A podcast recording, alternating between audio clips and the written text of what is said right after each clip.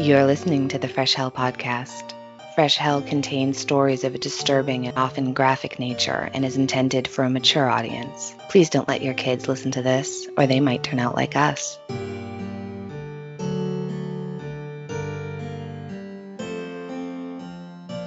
Hi, I'm Annie in the US.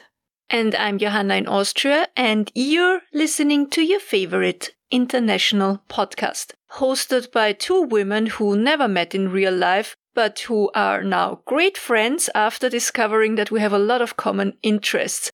We met online six years ago and have been doing this podcast for almost five years, which is half a decade. Five years. But it doesn't really count because that's three years of COVID, so It is like that three years just never happened. It's just a Yeah. time suck that was stolen from all of so us. it's just two years basically. Yeah.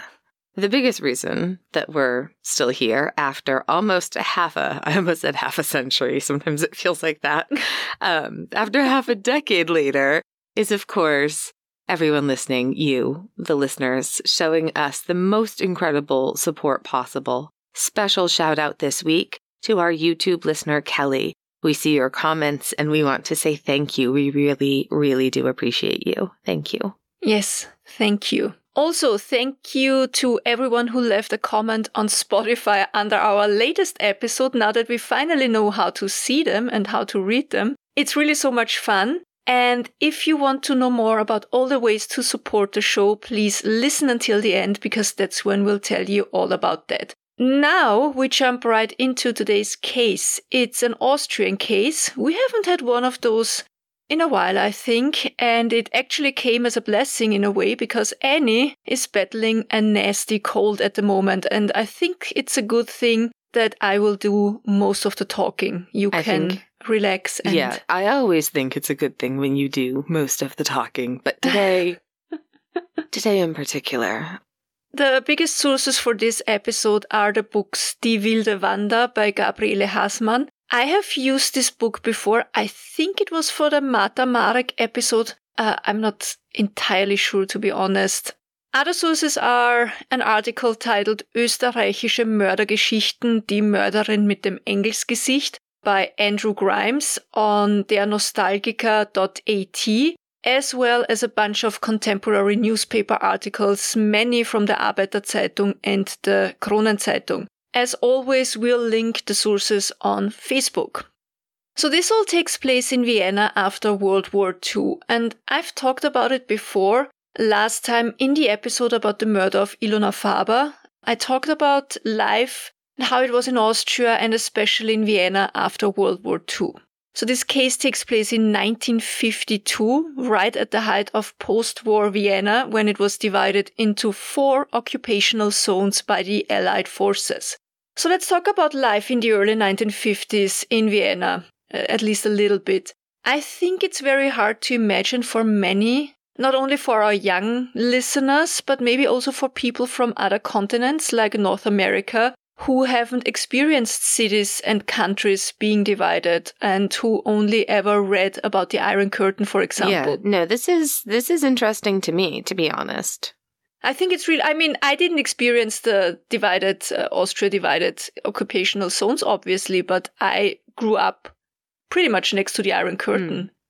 East Austria is bordering Hungary, then we have Czech Republic, and these were all countries we couldn't just travel easily. Yeah. Almost, almost impossible to travel there, yeah. So Vienna, like other parts of Europe, was liberated from Nazi control by the advancing Allied forces during the final stages of World War II. The liberation of Vienna occurred in April of 1945 and it involved a combination of Soviet and Western Allied military efforts. The Red Army of the Soviet Union was the primary force responsible for liberating Vienna. As the Soviet forces moved westward through Eastern Europe, they approached Vienna in early April of 1945. The Battle of Vienna began on 2nd of April 1945 when Soviet forces launched their offensive against the heavily fortified German defenses in and around the city. The fighting was intense and street to street as German forces determined to hold the city resisted fiercely. By the way, if when I say German forces, I obviously mean German Austrian forces. We were part as Ostmark of uh, Germany. just to make that clear. The Soviet forces, along with the assistance from the other Allied units, managed to encircle Vienna by 13th of April, facing the dire situation and realizing the futility of continued resistance, German forces in Vienna under the command of General Rudolf von Bünau surrendered to the Soviet Red Army on 13th of April, effectively ending the Battle of Vienna. I think I talked uh, also a little bit about that in the Ilona Faber case because of the Russian the Russian monument, monument where the murder mm-hmm. of Ilona Faber took place. Yeah. After the surrender, Vienna was occupied by Soviet forces and the city came under Soviet control. This marked the end of Nazi rule in Vienna and the city transitioned into a period of military occupation. The liberation of Vienna was a crucial moment in the final days of World War II in Europe. The city had been a stronghold for the Nazis and its liberation represented a significant step towards the defeat of Nazi Germany. The end of the war in Europe followed shortly thereafter with Germany's unconditional surrender on 7th of May 1945, leading to the victory in Europe VE Day on 8th of May 1945. After World War II, Vienna was divided into four occupational zones administered by the Allied powers the United States, the Soviet Union, the United Kingdom, and France. The division mirrored the broader division of Austria into four zones, which was agreed upon by the Allies in 1945. The city of Vienna, like Berlin, was located in the Soviet zone, and as a result, it was also divided into four sectors. The American, British, and French sectors formed the western part of the city, while the Soviet sector comprised the eastern part. The city was situated at the heart of the Cold War struggle between the Soviet Union and the Western Allies. The division of Vienna and Austria was meant to be a temporary arrangement, but as tensions between the Soviet Union and the Western Allies escalated, the separation persisted for several years. The city became a symbol of the broader East West divide during the early years of the Cold War. Of course, the division of Vienna into occupational zones, I mean, uh, even more so for Berlin mm. in later years, but uh, in the early 50s, you could also feel that really in Vienna. That would be so strange it's very hard to imagine Boston is not part of Massachusetts, like on a much smaller scale, you know, obviously, just as a city to a. Or that you need a passport to go from one district in Boston to another. To the next one. Yeah. yeah. It really is so difficult to imagine. Yeah, because of course the, the division of Vienna into these four occupational zones had really significant effects on the daily lives of Viennese people uh, families, friends, neighborhoods were just separated. Just if you're on the wrong side of the street, you're in a different zone. Crossing from one sector to another often required passing through the military checkpoints, which could be really time consuming and cumbersome. And you needed to have the right papers to even be able to cross between sectors. I think at first it was just people who worked in other zones and things like this. Business, Later it became like a little you, bit easier. Yeah, you had to have yeah. business. What's your business? You had to have some business there. Yeah the division of the city created uh, really a sense of isolation and disruption in daily routines. I would never leave the house. I would just never want to leave the house, honestly. It sounds so stressful. Yeah. Yeah. But if you you had to, you had to. Yeah. Awful. The different occupational zones were subject to the economic and political systems of the occupying powers, which led to variations in living conditions, variations in employment opportunities, and variations in access to resources between the zones, meaning that living in the Soviet zone was very different from living in the US zone, for mm. example. The occupational zones also had different cultural influences, and this was reflected in various aspects of daily life, including education, media, and cultural activities. What movies were you allowed to see or were played in theaters, mm. or which music or which records could you buy? Things like this. Each sector had its own administration, and this led to the development of distinct social and cultural identities in different parts of the city. I don't know, have you been to Berlin? If you look at Berlin and you cross from the part that used to be East Berlin to West Berlin, you can see a clear difference in the buildings, for example. You don't have that in Vienna. The occupational zones didn't exist.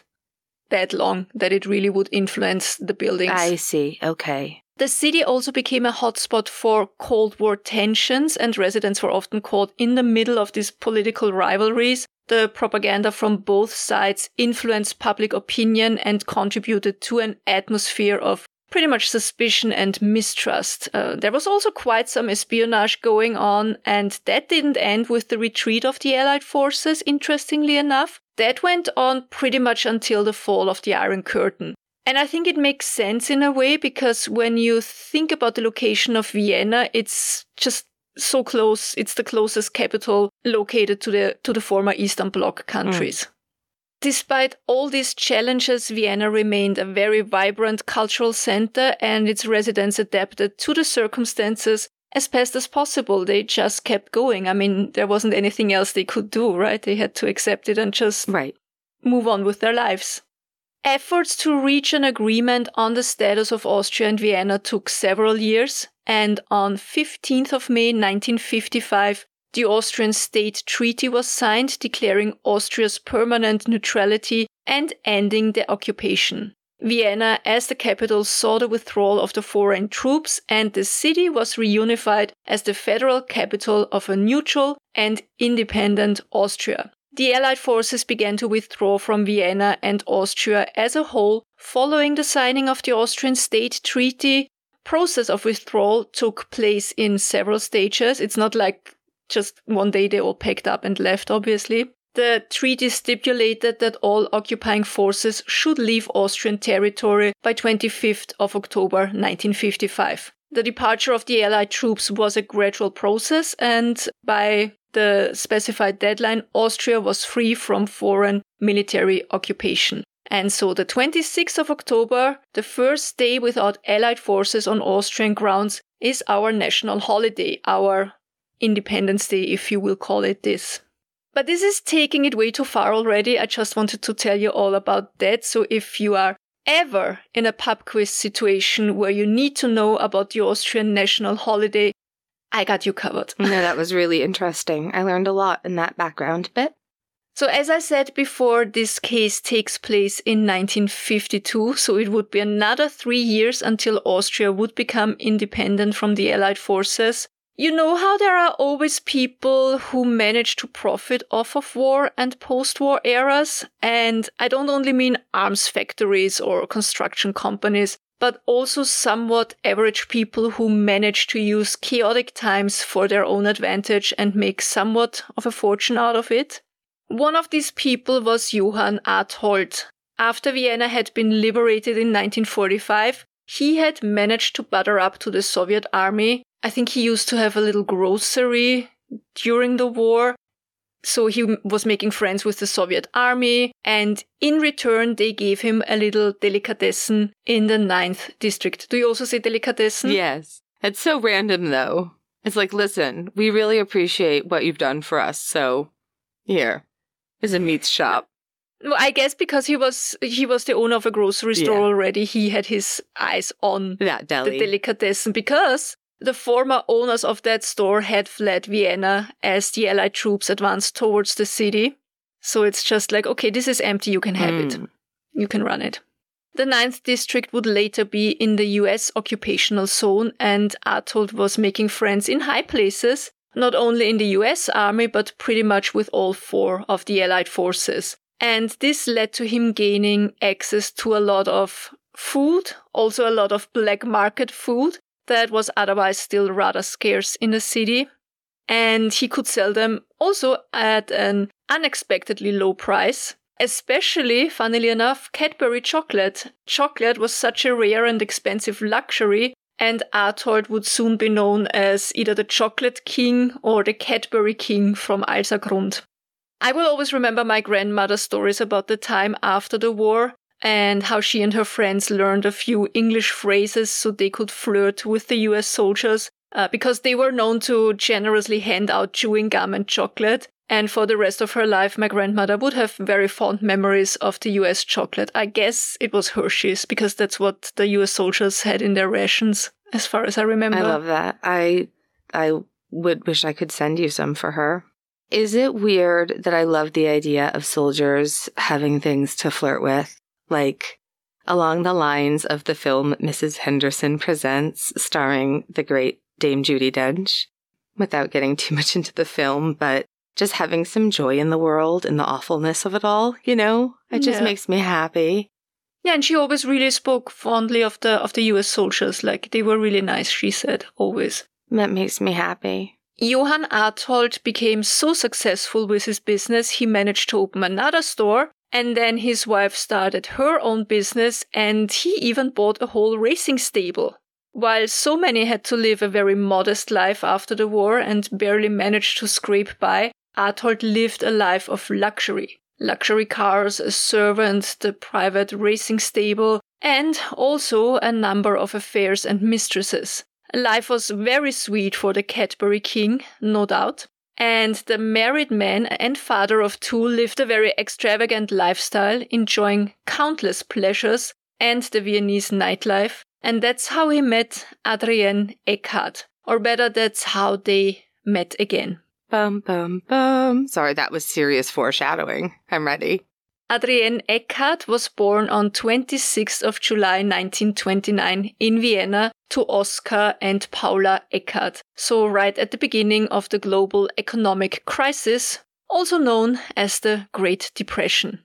To save money, the couple and their young daughter had to move in with Oskar's mother, which was overall not a great living condition. The grandmother was harsh and would often insinuate to Adrienne that she would have preferred a grandson.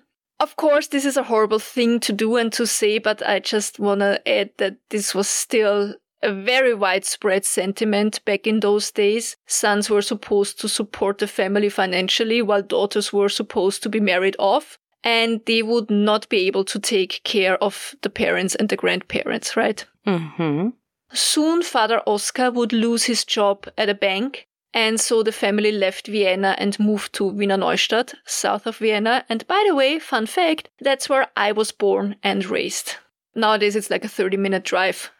In Wiener Neustadt, Oskar and Paula found employment at the Wiener Neustädter Flugzeugwerke, an aircraft plant building airplanes for the German army, the so-called Wehrmacht. The facility operated as a branch of the state-owned Messerschmitt AG alongside Messerschmitt GmbH in Regensburg and the Leipzig Erla Maschinenwerk, becoming the main supplier of the Messerschmitt Bf 109.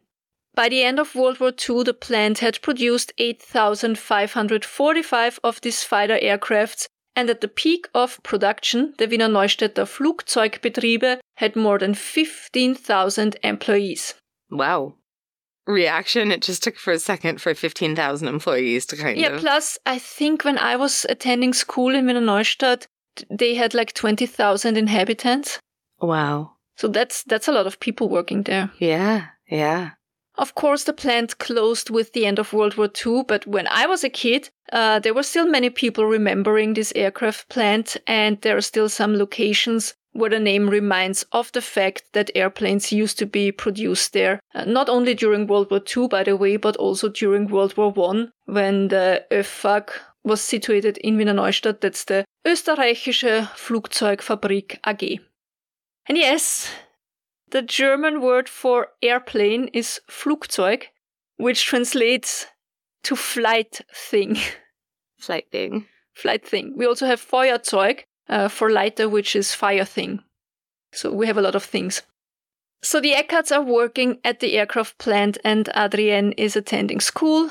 And after the war was over and the plant was closed down, the Eckhardts and their daughter relocated to Vienna, where Adrienne started attending nursing school. She received her diploma in 1949 and started working at a children's hospital in the second district. Adrienne met a man and started a relationship, and I read somewhere they even moved in together. I think while living together as an unmarried couple was still pretty much frowned upon, especially uh, Austria back in those days was, was deeply Catholic. I think in those post-war days, people would often look the other other way. Many men had died, many women were widows, and I think it was hard for them to support themselves. So everybody Yeah. just, you know, tried to get by. Adrienne became pregnant but lost the pregnancy due to illness. I think it was jaundice. This would put a strain on the relationship and the couple broke up, or rather, the man ended the relationship. And this was when Adrienne kind of lost her way. Hurt by the breakup, she tried to extort money from her former lover. I have no idea what she thought she had on him or what she told him. He, however, reported her to the police and she was tried for extortion and received a three month suspended sentence. And of course, this caused her to lose her job as a nurse, and she would probably have had a hard time to find employment at another hospital in the city. I'm honestly not sure if she even tried to keep working as a nurse or if she knew she wouldn't stand a chance. I think she tried to apply for other positions in other hospitals, but then she started to work at the butcher's next, not for long, because pretty soon she was suspected to have stolen money from her employer, and so she lost this job as well. And I guess it was pretty much impossible to find regular employment after those two incidents, and so she started to work at bars and nightclubs as a so-called Animierdame or Gesellschaftsdame. I think in English this is called a bar girl. So basically, these were or are attractive young women employed by the bar to motivate people to buy drinks. Uh, the more expensive, the better. I'm honestly not sure if this concept still exists in Austria outside of the red light district. I worked in many bars in Vienna. Nowadays, it's mostly the regular waiter or barkeeper who is supposed to animate the customers to spend more. Unfortunately, they mostly don't receive a percentage of the sale. They can just hope for a bigger tip. I always hear this from, from tourists, especially American tourists coming to Europe who think that all of Europe is against tipping and you don't have to tip your waiter here. But that's not entirely the truth. It depends on the country. Austrian waiters rely on tips as well. So now you know. Anyway, back to Adrienne. Sometime in the early 1950s, while working as a bar girl at a bar called Filmhof in the 6th district, she ran into an old acquaintance, the chocolate king, Johann Arthold. If I'm a king, the chocolate king sounds pretty, pretty amazing, not gonna lie. Shortly after the war had ended, so seven years ago when Adrienne was around 15 years old, Adrienne and her family lived close to Arthold's store and she would sometimes run errands there. And the Chocolate King was always rather nice to her and would often give her additional items and sweets free of charge. And I don't want to be kind of negative, but I think it's safe to assume that he might not have done so out of the kindness of his heart, but because he had some interest in the teenager. Yeah, he's he sounds like a real Arthold. So in the early 1950s, he encountered the young woman at the Café Filmhof and he immediately started to court her. By the way, I found an ad for the Filmhof bar from 1923 and the ad claims that the Filmhof is the place to be for the who is who of the Austrian world of movies. And you probably think that wasn't that big of a scene in 1920s Vienna, but actually, after World War I, we already had quite a decent movie production scene. In 1920, there were 142 movies produced in Vienna, and I think that was the year with the most Austrian movie productions to this day. So, there you go.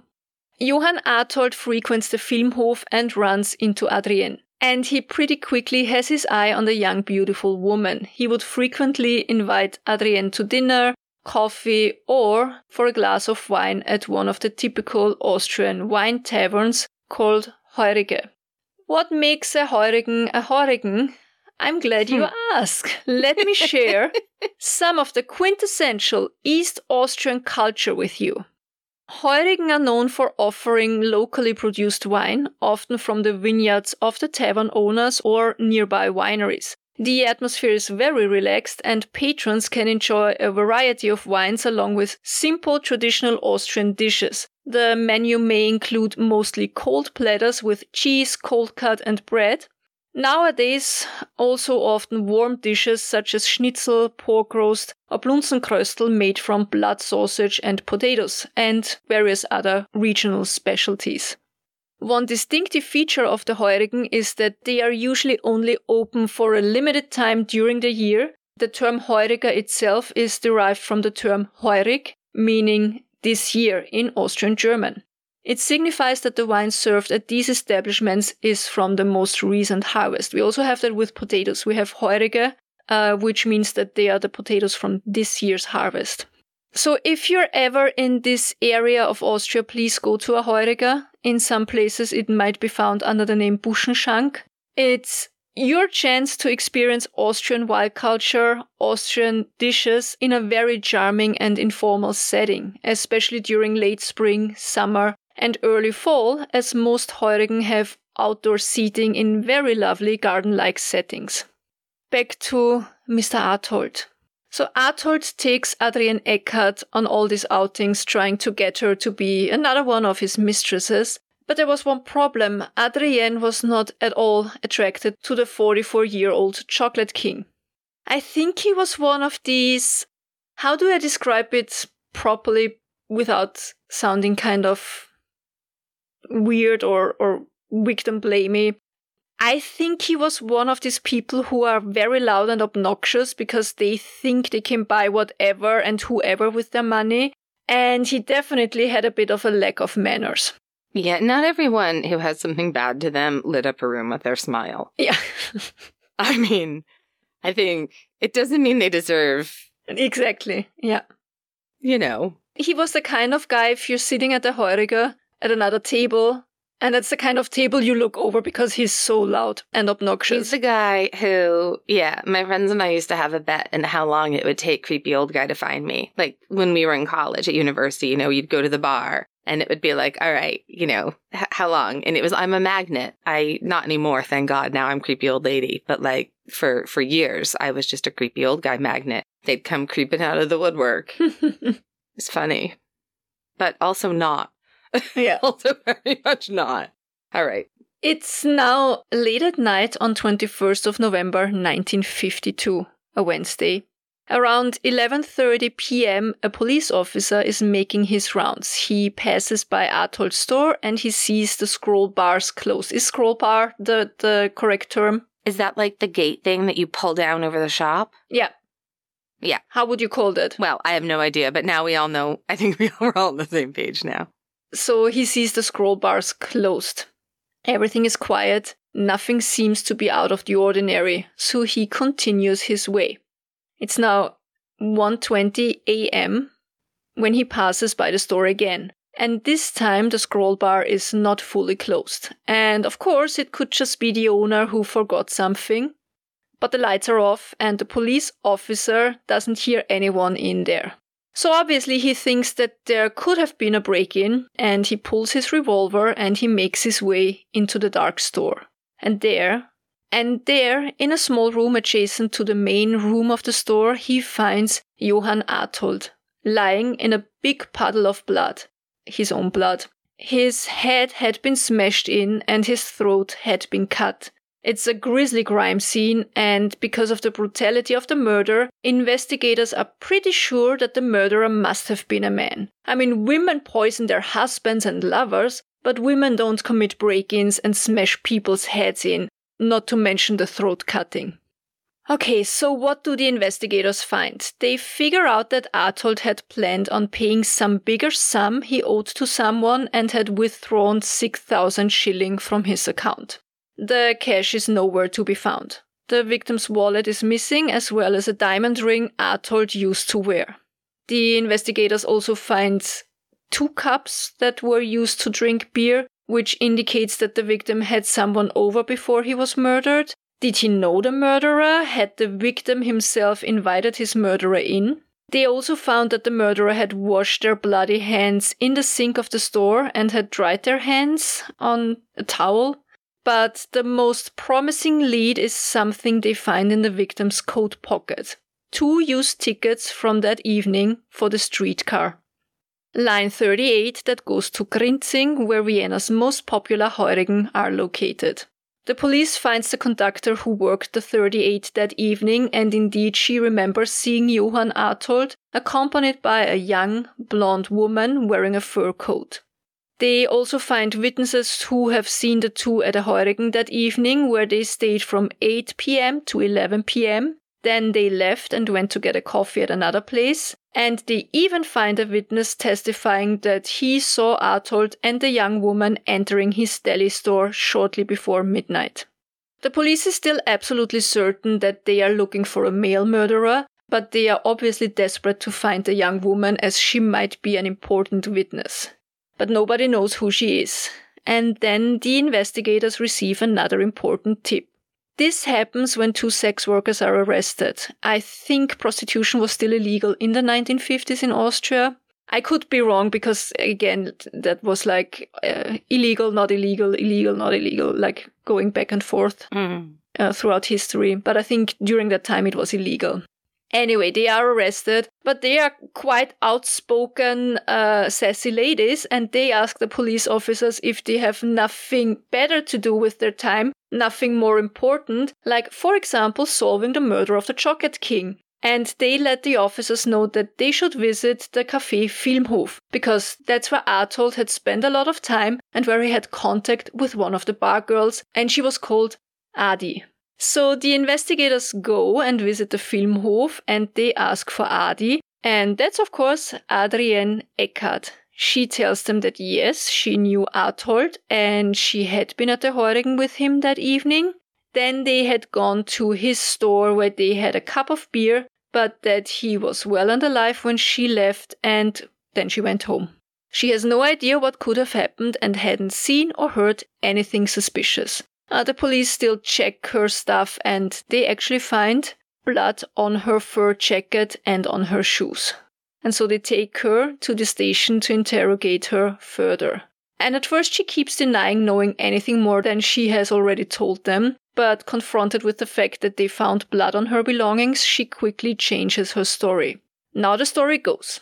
Well, she was sitting in the store drinking beer with Arthold when someone knocked on the door and Arthold told her to go check who it is. So she goes and there's a man, and Arthold tells her to let him in.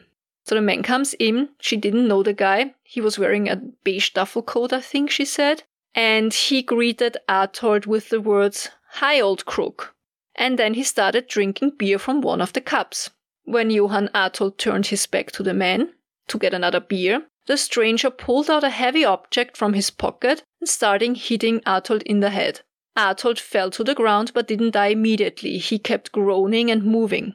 Adrienne was in utter shock and looked on in horror. The stranger warned her that if she made a single sound, she would be next. Then he ordered her to get a knife and bring it to him. She brought the knife, and the attacker told her to turn Johann Arthold on his back. And that's how she got blood on herself. After that, the man had cut the victim's throat. She was ordered to wash the knife, and then she was allowed to leave. The unknown assailant stayed behind, and the last thing she saw was that he was taking stuff from Arthold and was washing things in the sink. She ran home, scared that the murderer would follow her. She hadn't contacted the police because she feared for her own life. And then the police said, Thank you, miss. We knew it was a strong man who did this. Thanks, little lady. Thanks, little lady. We knew there was no way a woman could murder this man. Of course, you out there will already know that this was all kinds of bullshit, and so did the police. They kept questioning her and questioning her, and after being interrogated for two days, she made a crucial mistake. And I honestly love this one. I'm so excited to tell you because it could be right off a Columbo episode. So the investigator asked her a simple, innocent question Did you turn off the lights when you left? And she replied, yes. And then the investigator said, well, why would you turn off the lights and leave the attacker in the store in the dark? And that's when she knew she fucked up and she cracked. And she finally admitted the murder of Johann Arthold. And here's what she testified and named as a reason for the murder. So, Johann had met Adrienne at the Filmhof and he had started to invite her out. She had allegedly asked for a job as a clerk at his store, and he had refused, but had offered her to become his mistress. She didn't want that, but kept meeting the man in the hope he would change his mind. Arthold had usually paid for their outings, but according to Adrienne, he never gave her expensive gifts or money in any way. One day she went to meet him at his store and he invited her in, and she saw that he was in the company of another woman. And Arthold told her that the other woman was a sex worker and that he wanted to have a threesome with her and Adrienne. The woman started to undress and came towards Adrienne, but the young woman wanted nothing to do with any of it. She was extremely shocked and offended that he would propose such a thing to her. And let's not forget that this was way before any sign of the sexual revolution and that the suggestion of a threesome would have been extremely shocking to most women back in the day, I think. This was way before society got to that place in life. Yeah. It's still kind of creepy that he just, you know. He said, you know who he sounds, you know who he's played by in the movie is Harvey Weinstein. Yeah, a little bit, yeah. Mm. But I, I don't think he's really that, that. I think he was pushy and was used to getting everything, but I don't think he was like. Aggressive. I could be wrong, but I don't think he was really uh, kind of what's the English word for it? Übergriffig would be the German word. Yeah. I don't think she was actually offended. You don't think? If this story actually happened, do you think she was really offended that offended? I could see that. Maybe. Yeah. I mean, she was Yeah. working in a bar, but I think it was very important for, for bar girls, for Animierdamen, to make sure that they are not confused with sex workers, for example. Fair enough. No, I think I think if that story happened, that she would it would have made sense that she was offended Mm. by it and shocked. Yeah. So okay, she she left, and since that moment, well, that's what she claimed afterwards. That since that moment, she had developed a deep rooted hatred towards Johann Arthold, and she swore to herself that she would make him pay. That's where I start to think that's a little bit of uh, nonsense and an excuse. Mhm. Uh, you tell me afterwards what you think. So, Okay. On the 21st of November 1952, she had agreed to go to a Heurigen with him. She went to his store to pick him up, but she had a meat grinder with her, and she claimed that she had just picked it up from her aunt's and asked if she could leave it at the store because obviously she didn't want to schlep a meat grinder around Vienna. Fair enough. After they returned to the store shortly before midnight, she obviously needed to enter the store with Arthold to retrieve the meat grinder. He offered her a glass of beer, and so the two sat down and chatted for a while, drinking beer. Until Adrienne found the perfect moment when Johann had his back turned to her, and she took the meat grinder and started smashing his head in.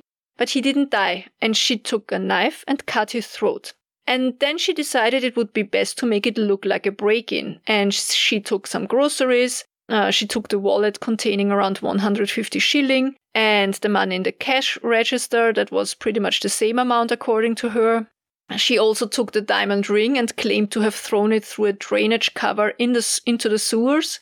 She didn't know anything about the 6,000 shilling cash. By the way, according to the historical inflation calculator, 6,000 shilling from 1952 would be roughly 6,000 euros or almost $6,000 today. And so 300 shilling would be 300 euros, more or less. After she took everything she wanted to take, she turned off the lights and went home to her room that she had rented. The meat grinder was found in the kitchen of her landlord or slash roommate.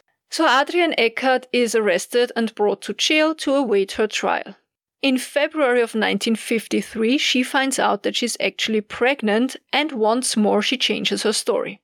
Now she claims that the real murderer and the father of her child is a man named Constantine Bertini. According to Adrienne's story, she met Bertini while working as a bar girl at another bar, the Moulin Rouge. Don't confuse it with the famous Moulin Rouge in Paris. Bertini allegedly offered her a job, but in an entirely different industry because he was rumored to be involved in drug deals, uh, mostly morphine. The two started a relationship, and now the big coincidence Johann Arthold was rumored to owe Bertini quite some money. On the night of the murder, Bertini supposedly went to Arthold's business on Alserstrasse and killed him because he couldn't settle his debts. Nobody believed this new story. Uh, investigations into Bertini led to nothing. A Constantine Bertini could not be found. Furthermore, Adrienne Eckhardt could not provide any information about Bertini's address, despite allegedly having had a relationship with him. Also, it was a bit hard to explain why Bertini would carry around a meat grinder from Adrienne's apartment to use it to beat Johann Arthold to death. What's interesting to note is that in spring of 1953, another prisoner came forward claiming to know Bertini. He stated that he knew an intermediary's address because Bertini was supposed to provide him with a forged passport. Again, nobody believed the story, and I think by now we all know so many cases where prisoners try to involve themselves as witnesses in a case to try to gain some advantages for their own sentencing, right? Yes, definitely. Adrienne's trial began on 23rd of March 1953 and of course the media was all over the case. A pretty young woman being a violent murderer, sex work, debt, money, drugs, the chocolate king of the Alsergrund. This case had truly everything. Adrienne is labeled ice cold and murderer with the face of an angel. I think they used that one also for Martha Marek, if I'm not yeah, wrong. that one's pretty pretty common. That one, Yeah. I think. The verdict comes on 25th of March 1953, so the whole trial only took two days. Adrienne Eckhardt is unanimously found guilty of the robbery slash murder of Johann Arthold as charged. She's sentenced to life imprisonment with hard labor. The particularly brutal nature of the crime added to the severity of the sentence. Her lawyer, the at the time very famous Dr. Stern, appealed the decision, and that was met with partial success. Dr. Stern himself has a very fascinating life, or had a very fascinating life. He was a Jewish lawyer who was married to a Christian wife, and that's why he was one of 30 lawyers in Vienna who were allowed to practice and represent Jewish clients during the Third Reich.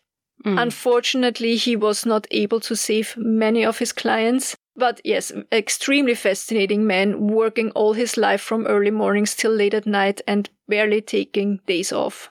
Back to Adrienne's sentence and appeal. So on 2nd of July 1953, the Supreme Court confirmed the guilty verdict from the first instance, but this time they considered Adrienne's youth and her overall unfortunate circumstances. The sentence was reduced to 20 years. Dr. Stern made further attempts with requests for a retrial, but that remained unsuccessful. Adrienne wouldn't serve 20 years though. In 1967, due to a so-called Christmas amnesty, she was released from prison early. Uh, do you have that in the US as well? I know there are several countries who have these kind of things. Not generally speaking. There was, after the First World War, an amnesty to sort of draft dodgers and other war crimes of that sort, espionage, I think World War One related crimes. And that was done in the 30s by Roosevelt, but I, it's the only thing I can really think of. Nothing to this scale. The remainder of her sentence was conditionally forgiven with a probation period until 1973. Adrienne Eckhardt received a new name and reportedly went to stay with, uh, I think, relatives or acquaintances or whatnot. It's assumed that she moved to Upper Austria under a new name. And that's all we know. Nothing more is known about her life thereafter. Do you also find it weird that she got a new name? I think a lot of, of uh, listeners will uh, like kind of raise an eyebrow on that. It reminds me of Karla Homolka. It's common in a lot of places. You're allowed to just change your name and start a new life somewhere, Yeah. which I do have issues with. Honestly, I think that the biggest motive was money, though. I think the whole hatred stuff. I mean, she might have been shocked and offended and and disgust, been disgusted by him and his kind of obnoxious behavior. But I don't think that's why she killed him. I think she used that as an explanation and as an excuse. I think it was money because apparently Adrienne was in quite some financial trouble, and I think she might have indeed taken the th- 6,000 and she probably didn't throw away the diamond ring into the sewer. But who can say? Who knows? hmm I don't know whether to see her as somebody who sort of was a victim and offended, who acted out, or somebody who was really diabolical and calculating. Like, part of me is like, was she ever pregnant the first time, or was it a lie to keep the guy with her because the relationship wasn't going well? Yeah. So I don't really. I have a million questions, but I am. I do think. I think she did it, and money was the motive. I don't even think there's any doubt. Yeah. I mean, if you think about her having no problem uh, trying to extort money from her former lover, no problem stealing money from employees. She, she, her morals were already really in a gray area there. Yeah, there was just a pattern of like consistent red flags over Yeah. and over and over again. Yeah. And that's that's the story of the murder of the Chocolate King from Alsergrund, the Cadbury King. Uh, my something good is that today was the first day that I went for a walk with the dogs with my winter jacket, and I had to take it off because it was too warm. Oh. We already, I already have the snowdrops, the the little white flowers in my front yard, and that's always the first flowers to start blooming in in spring. Well, when spring starts. I also saw the first primrose buds today. So we did it. We got through winter. Uh, there's still gonna be a couple of cold nights, but uh, yeah, we got through. I know that we're usually like three to four weeks ahead of you, so just keep you are. keep going. I was going to say, you are easily a month ahead of me. yeah, another But four yeah. weeks for you. Definitely. At least. At least. But I'm so happy. I'll take it. you know what mine was? I was able to be there for a family member's funeral recently and it was just it was just really nice to spend time with all of those people and Yeah. I'm going to really try to be better about it's that thing, you know, when you only see family at funerals, like certain family and it's like we really have to make more of an effort to see each other Yeah. and then you just keep saying that until the next funeral and it's like, you know, but it really know what you was. It was Yeah. really really nice to to see people and so that was really good. If you enjoyed this episode or any of our other episodes, please do us a huge favor, go to your podcast app, leave us a rating and or review on iTunes and all other apps on Spotify. You can tell us under each episode what you think of this episode. Please be kind. I mean, you can be you can criticize us, of course, but don't be mean. That's all I want to say. Uh, you're not so far, but I'm just, you know, preemptively, is that the word? Yes, preemptively begging you not to be Yeah. unkind. it's fine. Also on YouTube, thank you for all the comments. I really enjoyed a lot. And if you're interested in supporting us in any other way, please just share our content. Tell your friends, your family, your colleagues, whoever. If you're in some Facebook group who asks, hey, do you have any recommendations for weird, creepy, spooky, murdery podcasts? Uh, Here we are. Um, Mhm. I love that when when people join our Facebook group, they have to answer a question how they found us, and so many times it's like, "Oh, a friend told me." So there you go. You see, it's working.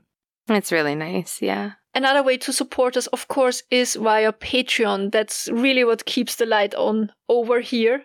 We're gonna have our next get together by the end of February, I think. Mm-hmm. So keep your eyes out for the exact date. And what else? Join our Facebook group. Look at our webpage. There you find links to our merch store, to our PO box, to our email address, which is freshhellpodcast at gmail.com. That's right. If you have an interesting listener story, send it to our email, freshhellpodcast at gmail.com. We have gotten a few great listener stories, but we don't have enough for a full episode. So if you have a great story, don't tell it in the group. Tell it to us, and then we'll Yes. tell everybody. Also, case suggestions. You can always send us case suggestions, especially if they're Yeah. historic crimes, weird things, hauntings. We're absolutely interested to hear about those. Oh, those. yeah. Um, and that's it. Please tell your pets we said hi, hug them, cuddle them, treat them nicely, um, take them to the vet, be kind to them, be kind to your fellow human being, and most importantly, and the hardest part of it all is be kind to yourself. And until next week, if you're going through hell, Keep going. Choose. Now I want chocolate. Bye. All the talk about Chocolate King. chocolate. I have no Chocolate. chocolate in this house. I'm going to go eat some cough drops. It's going to be great.